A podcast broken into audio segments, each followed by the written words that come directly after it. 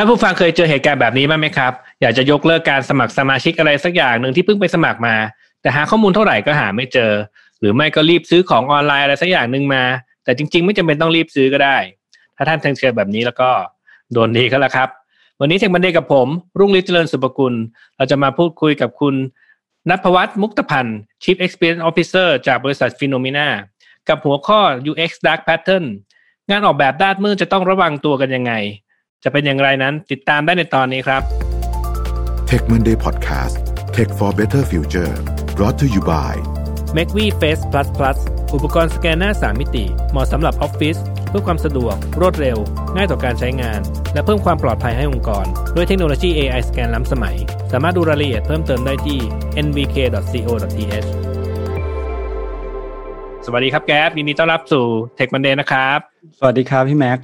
ครับ อ่าก่อนจะเริ่มต้นกันแก๊ปพอจะแนะนำตัวเองกับงานที่ทำอยู่แบบให้ให้ท่านผู้ฟังฟังแบบสั้นๆหน่อยได้ไหมครับ ครับผมก็ชื่อแก๊ปนะครับ ปัจจุบันเป็น Chief Experience Officer อยู่ที่บริษัทฟิโนเมนาเราเป็น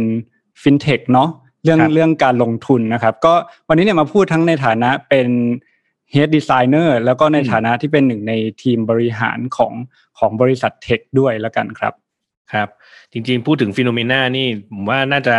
หลาย ๆ ท่านท่านผู้ฟังน่าจะรู้จักแหละเพราะว่าน่าจะโด่งดังพอสมควรนะครับ ขอบคุณมากเลยครับอ่าโอเคงั้นก่อนที่จะเริ่มต้นกันนะครับเออแก๊ปผมอะในมาจากสาย dev นะเนาะผมเคยได้ยินแต่คำว่า design pattern anti-pattern เออแก๊ปพอจะเล่าให้ฟังหน่อยนะครับว่าไอ้เจ้า UX dark pattern เนี่ยมันคืออะไรครับ ครับจริง ๆคำว่า dark pattern เนี่ยก็คือก็คือ user experience หรือว่า user interface ที่ออกแบบมาเพื่อเขาใช้คำว่า trick หรือว่า หลอกล่ล่ออลวงแล้วกันหลอกล่อลวงใช่อืมหลอกล่อลวงผู้ใช้ให้ครับทำสิ่งที่เขา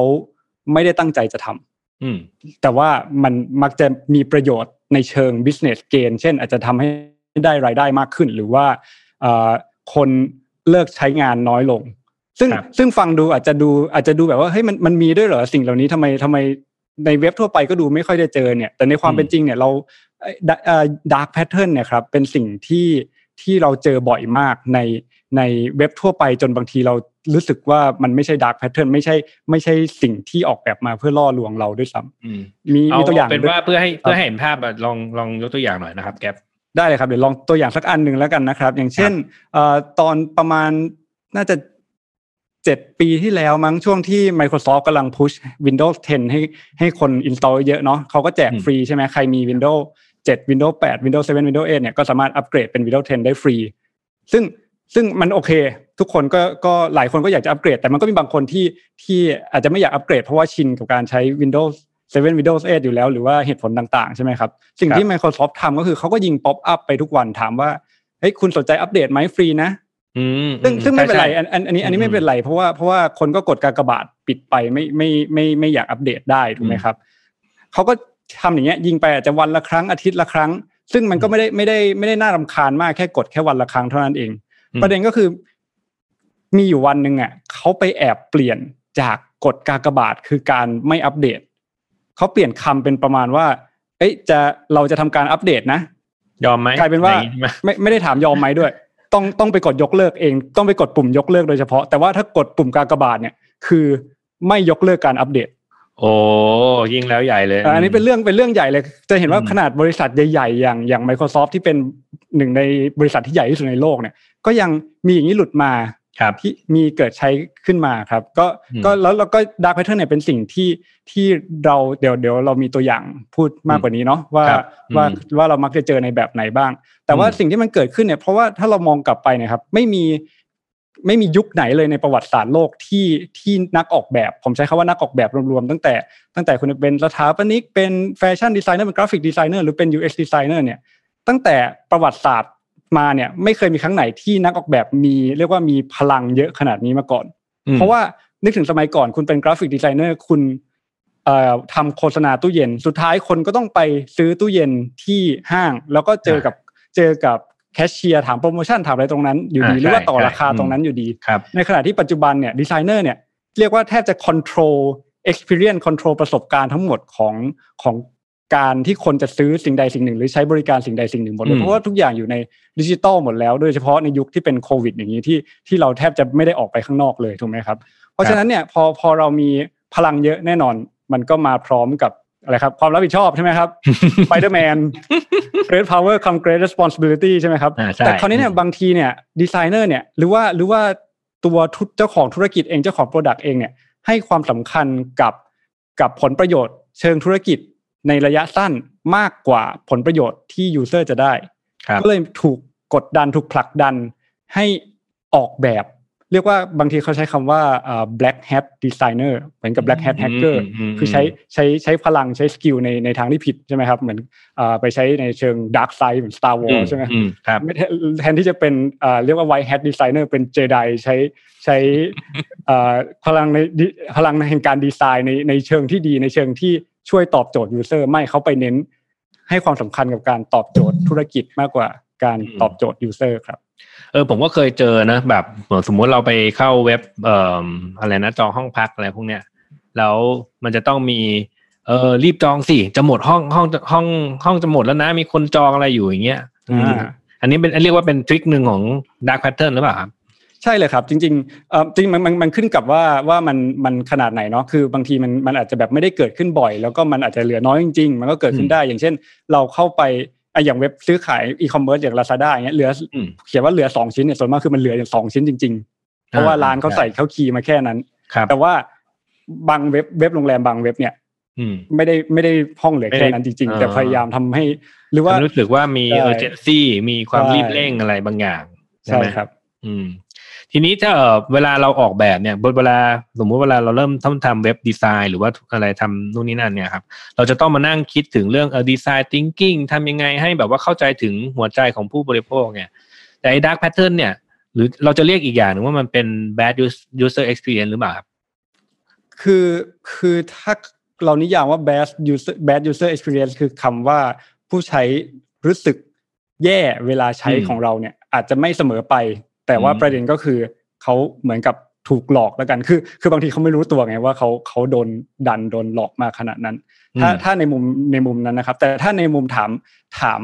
คนที่เป็นดีไซเนอร์ว่านั่นคือการดีไซน์ที่แย่หรือเปล่า ในในความคิดผมนะ ผมคิดว่ามันเป็นเรื่องที่ที่หลีกเลี่ยงได้ อืมครับ แล้วก็แล้วก็สามารถทำได้เมื่อกี้อย่างที่พี่แม็กพูดว่าการใช้การใช้ design thinking ก็คือ อีกอย่างก็คือการใช้ตัวคอนเซปต์ของ user center design เนาะออกแบบโดยใช้ user เป็นเป็นหลักใช้ใช้ลูกค้าเป็นหลักออกแบบโดยเน้นเพิ่ม value ให้กับให้กับเอ่อตัว user ตัวผู้ใช้ก่อนแล้วค่อย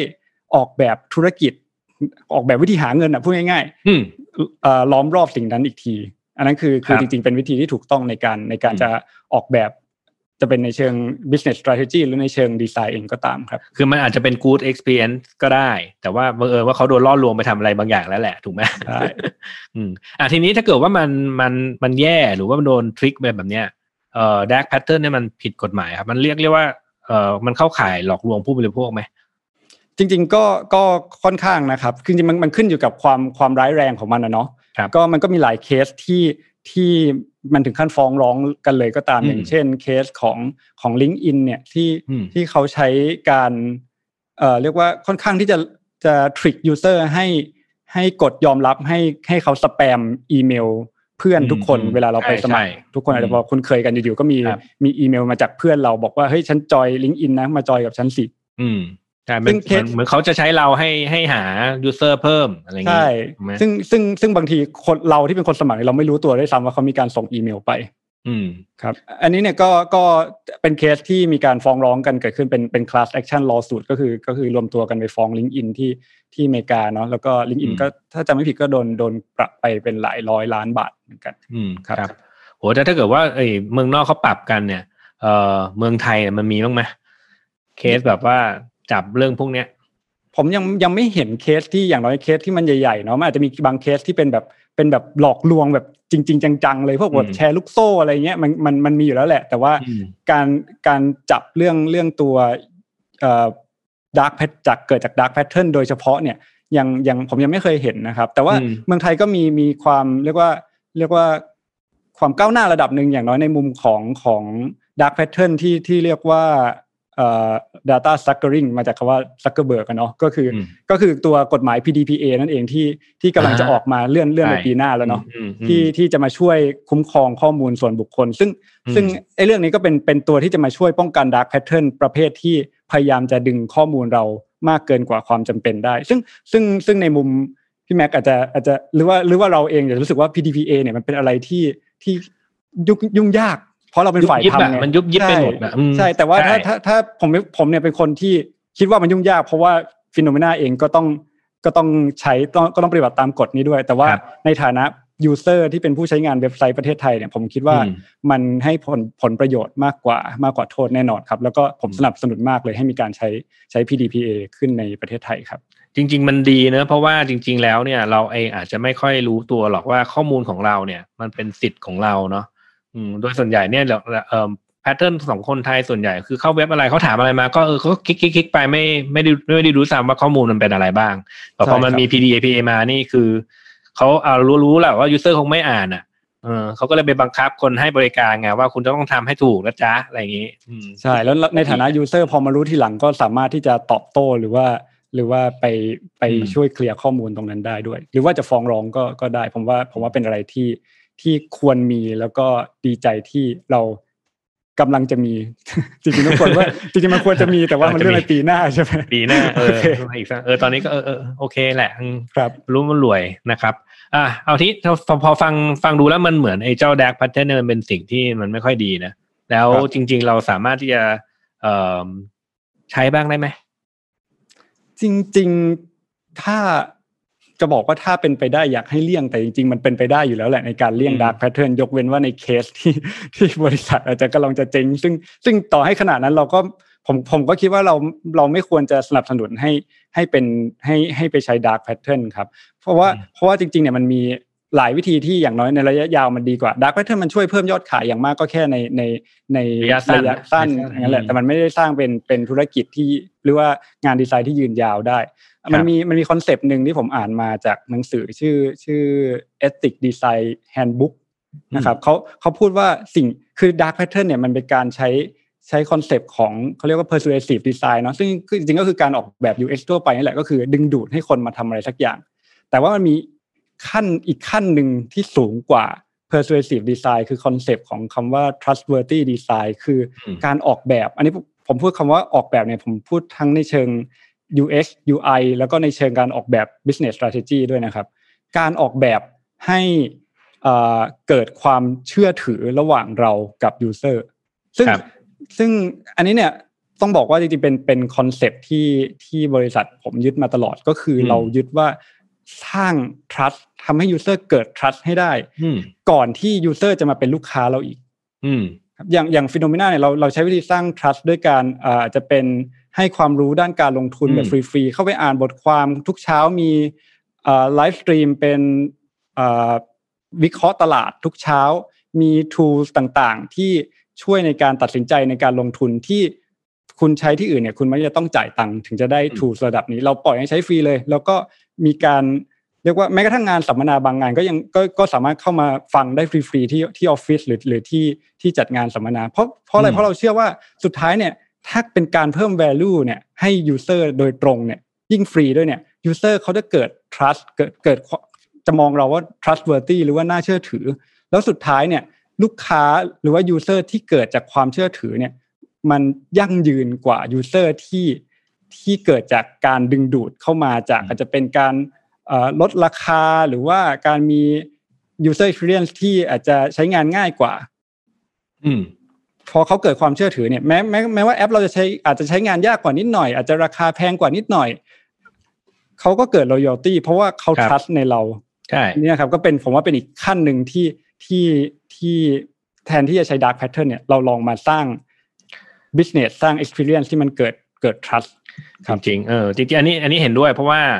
จริง ๆ แล้วเวลาทำออกแบบอะไรสักอย่างหนึ่งมา ผมเองก็ไม่ค่อยไม่ค่อยสนใจหรอกว่าไอ้ trick เล็ก ๆ น้อยๆเนี่ย เราเอาความจริงใจเข้าว่าเนาะแล้วถ้าเกิดว่าลูกค้าเราเห็น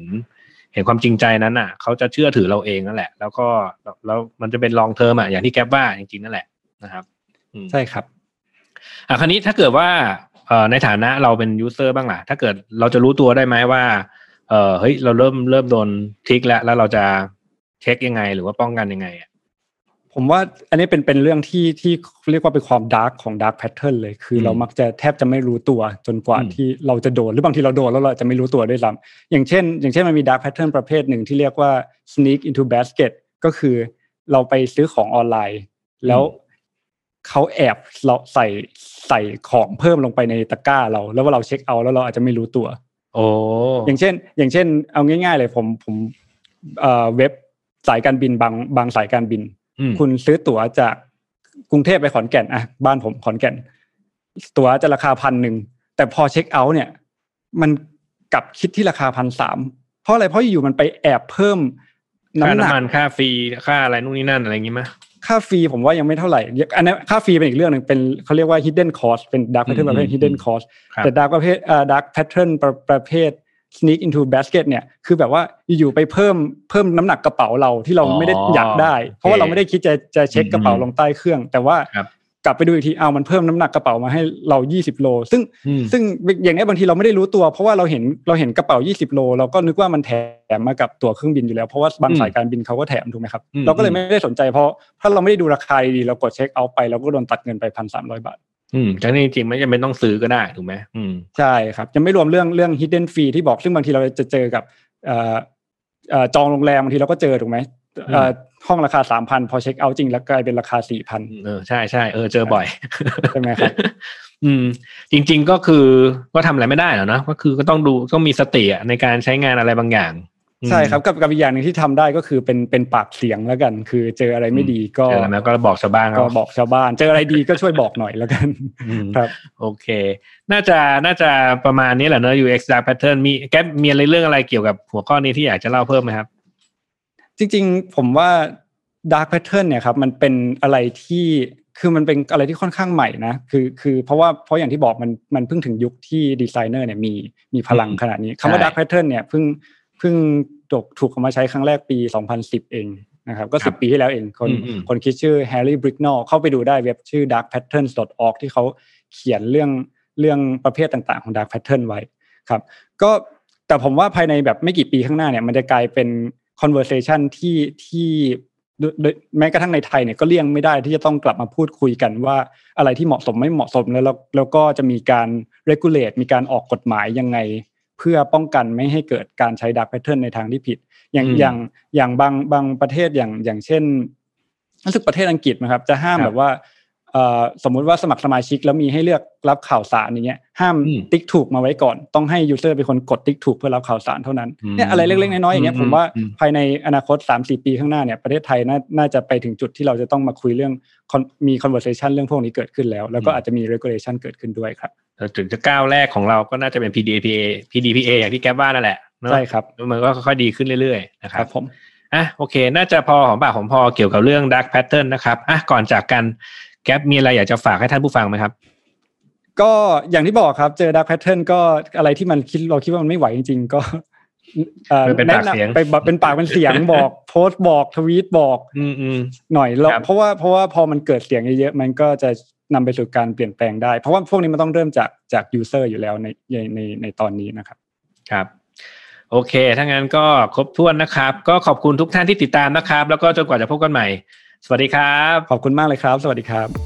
ธุรกิจอีคอมเมิร์ซเป็นธุรกิจที่เราจำเป็นต้องเข้าใจลูกค้าให้มากที่สุด นี่เป็นเหตุผลที่ผมพัฒนา 1998beauty.com เพื่อทำให้ลูกค้าของเราได้สิ่งที่ตัวเขาต้องการจริง ๆ เราอยากจะช่วยให้ลูกค้าเลือกผลิตภัณฑ์ที่เหมาะสมกับตัวเขาเอง ด้วยการใช้ Data และความเชี่ยวชาญในตลาด Health and Beauty ของเรา แต่ทีมเรายังต้องการคนมาช่วยในการพัฒนาสิ่งใหม่ๆ ไปด้วยกัน ถ้าคุณเป็นนักพัฒนาที่สนใจโลกของอีคอมเมิร์ซแล้วแล้วก็ ผมกำลังมองหา